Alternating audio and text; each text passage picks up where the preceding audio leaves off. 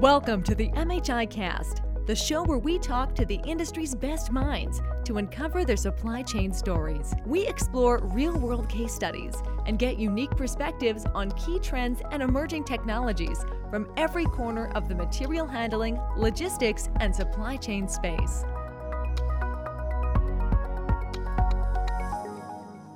Hello and welcome to MHI Cast. You know, diversity is more than just a buzzword used when recruiting for a company.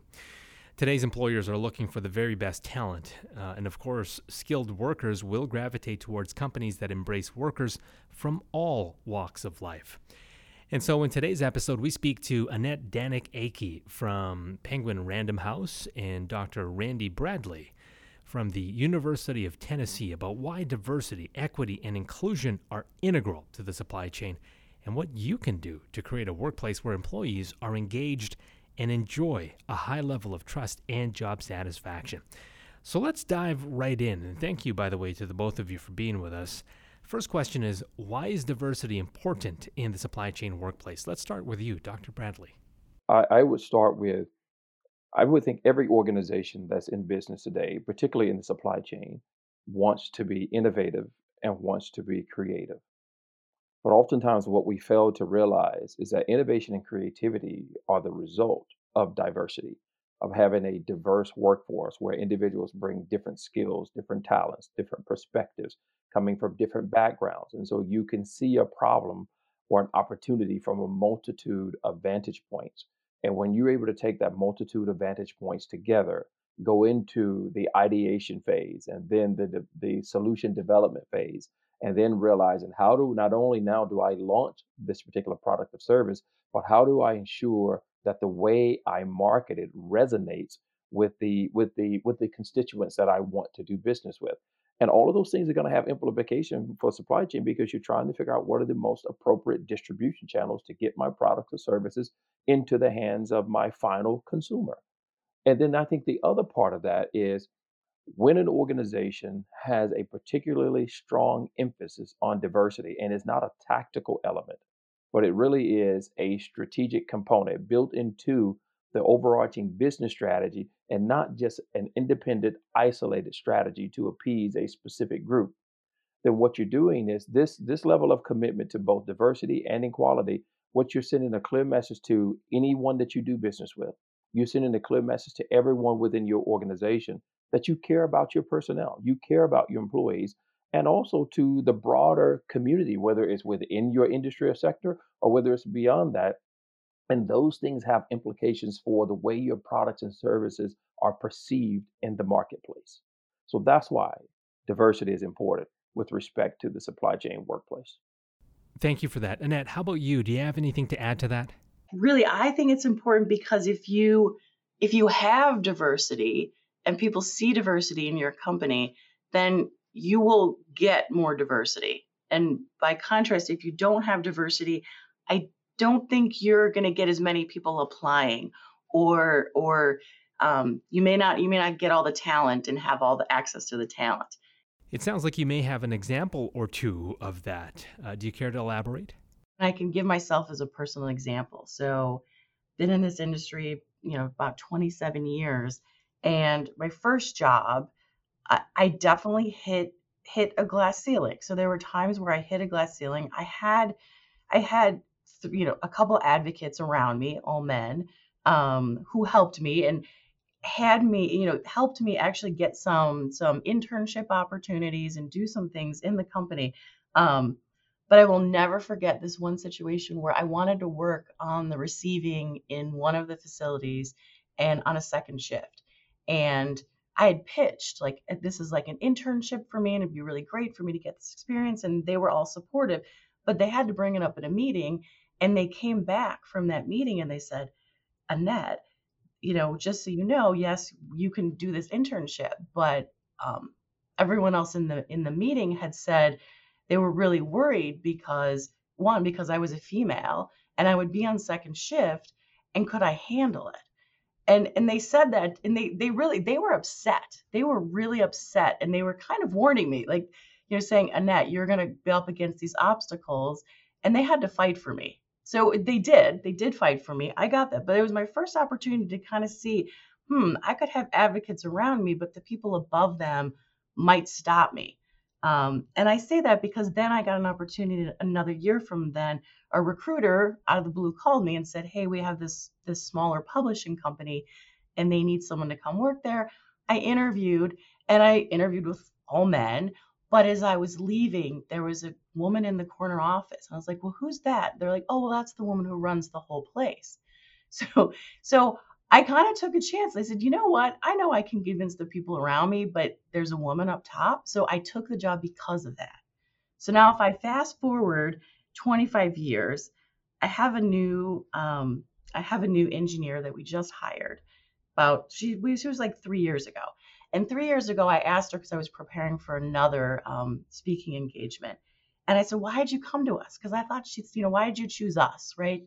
Um, and I thought she would say, "Oh, because our culture, whatever." Do you know what she said? I'm I'm guessing it was similar to your experience. There was a woman on the executive team. Yeah, that's what she said. My jaw, I mean, my stomach dropped. My stomach dropped. That oh, you know, you it, and you know, I've worked in my company, right? I'm in my swim lane, right? I've, you know, for 25 years, I've been at this company and had, I got that woman's job, just so you know. Like, so I did get that, I did get her job and my stomach dropped. And I said, oh my gosh, you know, I've done my part, right? I feel like I've done my part to bring diversity into my company and, and it's definitely changed. Um, but haven't really paid attention outside my swim lanes. And I said, oh, Annette, you can do more. So, um, I, she still said that. And I said, Well, did you have other offers? She said, Yeah. And, and, we didn't, we were not the highest offer. We were not the highest offer for her. So, so that kind of disappoints me, but uh, that's a, it's, a, it's a message and it's, it's, it's part of my message is you, you can change that, but if you don't have diversity somewhere or at the top or somewhere that people can see, you are probably missing out on candidates because they're going to go somewhere else. Yeah, that makes sense. And it seems almost like a, a feedback loop with diversity attracting even more diversity.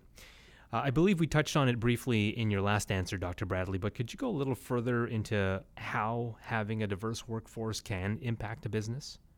Yeah, we did touch on it slightly when we talk about the ability to appeal to a broader audience, but let me be a little more specific there. One of the things that we're sh- seeing the shifting, I'll call it a paradigm shift, if you will, your customers did business with you because they knew you. And and and so your work your reputation it preceded you and it spoke for you. But what we're beginning to see now is entities that choose to do business with other entities are asking themselves what else do we have in common?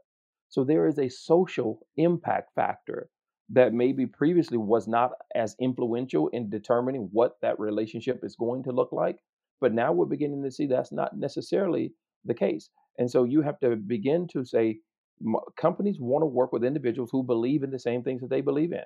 So if I have a potential customer, if I have a potential supplier, and they have a very strong commitment to diversity, and yet I don't, then that could be problematic for us doing business moving forward. And so that's the societal or social shift that we're beginning to see in the marketplace, which will have tremendous implications for your business. It's going to impact your top line and bottom line numbers all those things that are important to the C suite and the board of directors. And so, again, we may not, and, I'm not saying that we need to be able to make a business case for diversity. There are some things that require deliberation, and then there are some things that really just require a decision. Diversity is one of those things where it's just an action we need to take for the good of society for the good of our organization and for the good of our business relationship. We don't have to be able to tie an ROI to it. Although, if you look at academic study after academic study, you begin to clearly see that organizations that truly embrace it versus those who just pay lip service to it see tremendous returns on any dollar that they put towards true diversity, equity, and inclusion initiatives. Okay, so now let's dive into creating a more diverse workforce, starting with recruiting. How can recruiters help? And what are some do's and don'ts that you'd recommend? I would say yes. And I would start with, I would even start with your own human resources department. Like, what does that look like? Um, and so I'm really proud of my um, my partner in my human resource department. She really has an extremely diverse department, and she's been intentional about it. It's not like it happened on accident. She was very intentional, and I remember even maybe 15 years ago her telling me, I'm going to have the most diverse department in this entire company. And she does. She really does because she set it as a goal.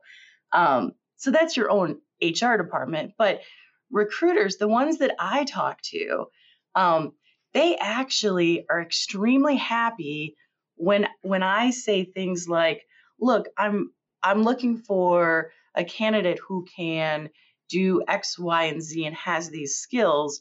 But I don't, I'm not looking for someone who's in the publishing industry. And it's interesting because they'll have this kind of sigh of relief because I think they often fight, fight an employer or maybe say, look, does it, you have to have experience in this industry? Because I can get you more people if you're willing to to look outside your industry. Um, so I would say that's one thing, but you know, like recruiters can help, but I think we as employers can help them by not limiting them. Um, so I would say that's that's one big thing that that employer can do to to to get more experience. How about you, Dr. Bradley? What are your thoughts? Yeah, this is a, a very important question because I, I think the challenge is oftentimes recruiters are put in a very difficult position you're given a task to go out and find the best possible talent. And that's what you're looking for. And you're looking for that talent regardless of what box they check, and, uh, and, and whether it's, it's their, their, their gender identification, whether it's their ethnicity, or whether it's, it's something else. And so you're saying, I'm trying to find the best person to fill this particular slot. However, the function in which they're going to go into may not perceive it that way. And so oftentimes I found that when recruiters go out, they go out with half information, not necessarily misinformation, but not complete information. And so then you go through the process and you create a very uh, fabulous pipeline or pool of candidates to consider, but then all the other things get in the way. So one of the things I always say, if you want to be successful in this here, we have to ensure that diversity, that the diversity strategy that an organization has, that it's incorporated throughout the entire hiring process. It's not something that comes at the very end. It's not something that's only spoken about or mentioned at the very beginning. It's not just a tagline at the end of the job announcement that say, you know, we welcome diverse candidates. But I think it has to be embedded throughout the entire cycle. So re- recruitment is only one process in the hiring cycle. I'm sorry, only one activity within within the hiring process. And so when we when we thread it throughout, then what you do is you eliminate the likelihood that your actual recruiters are going to go out with a different mindset than the individuals who are going to be working with the talent that you actually bring back to have evaluated. And so, what you're trying to do is you want to ensure you got the widest, most diverse pool of candidate as possible relative to the description. I think where recruiters can also help the functional areas is when you're when you're reviewing the description, ensure are there any code words or buzzwords or things in there that would automatically eliminate particular categories of diversity. And it, it's not that necessarily that people intended to do that. It's just the way we phrase, the way we frame things, and then we automatically eliminate a portion of the pool that you would have loved to have in front of you. And so I think when you look at this, are we asking for certain types of personalities? Are we asking for certain type of experiences that might be restricted or limited to one particular population and not necessarily to a broader population? And then ensuring that as you are beginning to promote the opportunity to work with this organization, selling them on the creative and dynamic environment that you have. I always say we do a very good job in the supply chain of sourcing raw materials, but oftentimes we do a very poor job of sourcing talent. And so, if we'll take some of the same practices that we do in sourcing raw materials, and eh, eh, then we might find that the, the candidate pool might look and appear and feel substantially different than what we have seen in the past. Yeah, that's interesting. Is there, uh, in your opinion, a way to string these ideas together throughout the entire hiring cycle or process? Yeah, so I look at it like this here. If, if you think about this, the, the hiring cycle, you have the recruitment piece, right? That's where I'm chasing you. Then you, and, then, and then once I've corralled you, now you have the evaluation period that you go through. And then once you go through the evaluation period, now you're at the point where you're actually trying to make the hire. This is where I'm trying to seal and close the deal. And then you go on to then the retention. Unfortunately, what I see a lot of times is diversity is emphasized on the recruitment or it's the emphasis is placed on the retention. but yet there are so many other aspects through there to where we don't even know anything about how diversity and where diversity plays into in terms of how it guides us. How does it guide our evaluation process? Because you do a good job on the recruitment, you've got a nice pool, but when it comes to evaluation, the diversity strategy starts to fall apart. Or elements of that strategy never filter over into how we how we're going to evaluate to ensure that it's an equitable and it's a fair evaluation process for every candidate. And, and so that's what I mean about threading it throughout the entire process. Think about the key activities that we go through and, and then ask ourselves, does the diversity strategy speak to this? Do we see elements of the diversity strategy informing how we do these things? Okay, that covers the recruitment and retention angle, but what about the evaluation process? I think the tendency in the evaluation process is you want to try to find a common standard and you want to say, how well does each candidate measure up to this common standard? But what we have to ask ourselves is, from where did the common standard arise? Is it a common? And the thing that we all like to say, but we absolutely, many of us cringe, is the term of fit. Well, this person fits more than that. What, what does that really mean? Do they fit better because they look more like you? Do they fit better because their background uh, resembles yours? Do they fit better because you can relate to the story that they told? And so I think it's those things in evaluation, those very subjective elements that begin to get in the way. And I'm not saying that there's not a place for the subjectivity in the evaluation. I'm saying we just have to make sure that we don't become so totally slanted towards that to where we discount it. Important things to consider, no doubt. Thank you, Dr. Bradley.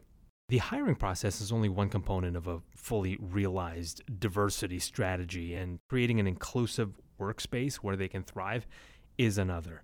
So, Annette, from your perspective, what can employers do to foster a more inclusive culture?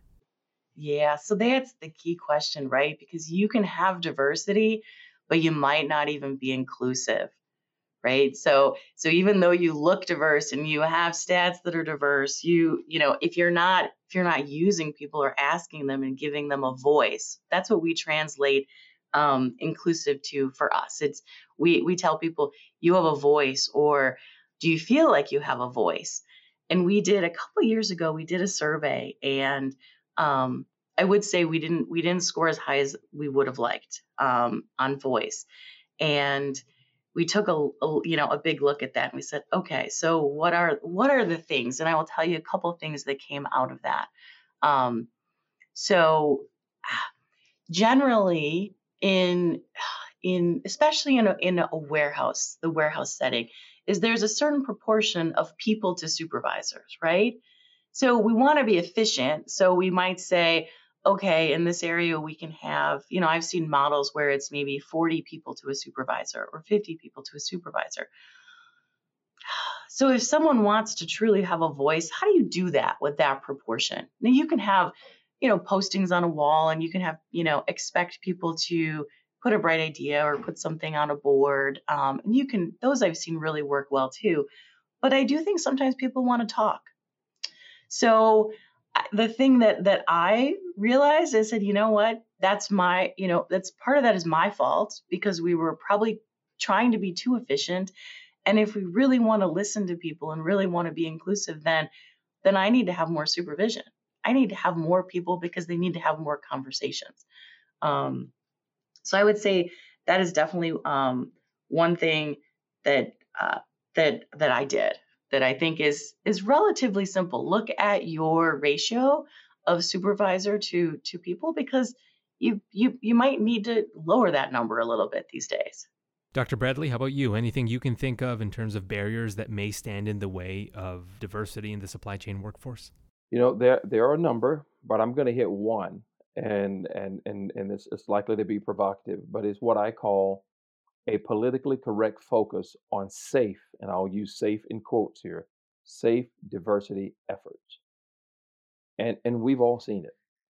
And and I'll give you an example. It's when we say we need to diversify our workforce in the supply chain.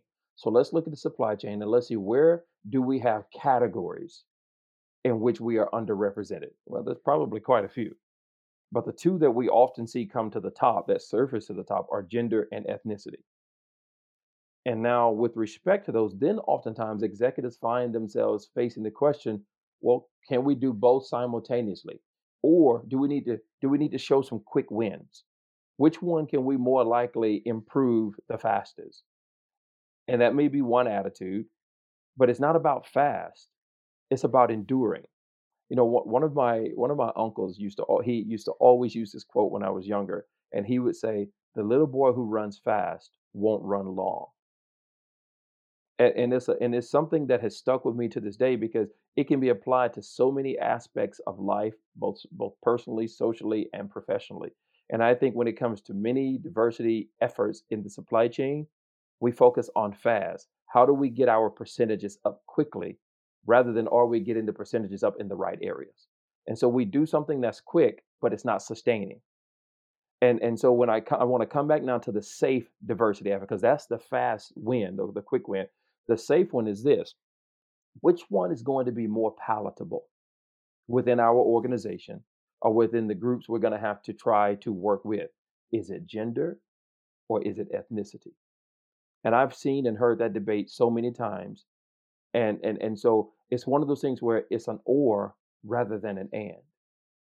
And so what will often happen is gender, at least from in my experience and what I've seen, gender diversity has almost always won in the supply chain conversation. And I believe, well, I don't even have to say I believe, I know because of being in the room where these conversations take place, it's the safe approach. We won't get a whole lot of pushback over that one. And there are other agendas, social agendas, that we can really come alongside that are supportive of promoting women in the workplace, and particularly in domains or, or segments in which they're not typically well represented. That's a safe diversity effort. That's not to say that it's a bad diversity effort, but what I'm saying is the way that we arrive at which diversity efforts that we're going to focus on is not necessarily the best approach to do it. And so I'm always, I, I am more in favor of an and approach than I am an or approach. And we should not be driven or dictated by what's going to be more palatable to external or even internal constituents, but rather it's what's going to be the best for the organization in the long haul. And so that's why I say that's one of your greatest barriers, but it's a barrier that many organizations are unwilling to admit is before them because when they traverse it, they don't even realize what they're actually traversing. That is excellent. Thank you for sharing that. I think you've given everyone a lot to think about today. Uh, we do have time for one more question, and I think it's appropriate to end on one reflecting today's workspaces. Uh, what do we need to keep in mind with regards to diversity and remote working? Let's start with you first, Annette. Oh my gosh, this one is the most exciting question because uh, remote work, oh, it opens up. It opens up so much possibility. So again when you when you're looking for someone you you typically say you're location driven right? Now if you have a physical job where you're you know you need to be on site well that's one thing. But for the remote wow you have the whole i don't know you have the whole globe you could open it up to which is those are the conversations that we're having is it's really exciting because if the if the job is going to stay remote remote then um then you can you really can open it up and you have more people who you know it may just just not be your your area your county or you know driving distance. So i get really excited about that. So yes this it opens up huge possibility for um, for diversity hires in the future. Dr bradley your thoughts? Yeah you know I, I don't like to separate my re- remote workers from the ones who are on premise because you know, and I know we're in a pandemic to where now all, all nearly all of our on-premise are remote. But the thing is this, we, we do have a tendency to marginalize remote workers, and we don't necessarily intend to do it. So just uh, what was it? Either two days ago, I was on a call with an individual who says, "I have primarily always been a remote worker," and she says, "Now during the pandemic, when everyone else in my office is is working remotely, they now get a chance to see what life has been like for me." She said, I remember when wherever we would have meetings, I'm the maybe one or two of the people on the screen in square boxes. And oftentimes they even forget to acknowledge you. They forget that you exist. They forget that you're even part of the meeting. She said, but now everybody is a square box. And we take very particular, we, we take uh, deliberate efforts, we put forth deliberate efforts to make sure that we acknowledge each person. And she was saying, but where was that when as a remote worker, I was in the minority, not from an ethnicity standpoint, not from a gender standpoint, just from a worker category standpoint.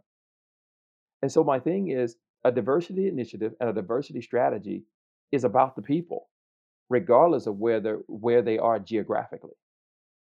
And so I would say if your strategy can't be applied to remote workers, or if we believe we have to have a separate strategy, we've got a much bigger problem altogether in terms of how, how we even understand managing people. Well, I tell you, hands down, valuable, valuable insights from the both of you. Thank you so much for spending the time with us. And thank you, the listener, for listening to this installment of MHI Cast featuring Annette Danek-Akey and Dr. Randy Bradley. We hope that you've gained some valuable and tremendous insights to help with your company's diversity strategy. And don't forget to keep up to date with the latest industry trends. Be sure to attend ProMat DX. Visit ProMatShow.com to learn more. You know, we here at MHI, we never stop exploring new opportunities to help you take your manufacturing and supply chain operations to that next level of success. So thank you for making us a part of your professional development journey. Thank you for listening to this MHI cast. At MHI, we never stop exploring new opportunities to help you take your manufacturing and supply chain operations to the next level of success. Thanks for making us part of your professional development journey.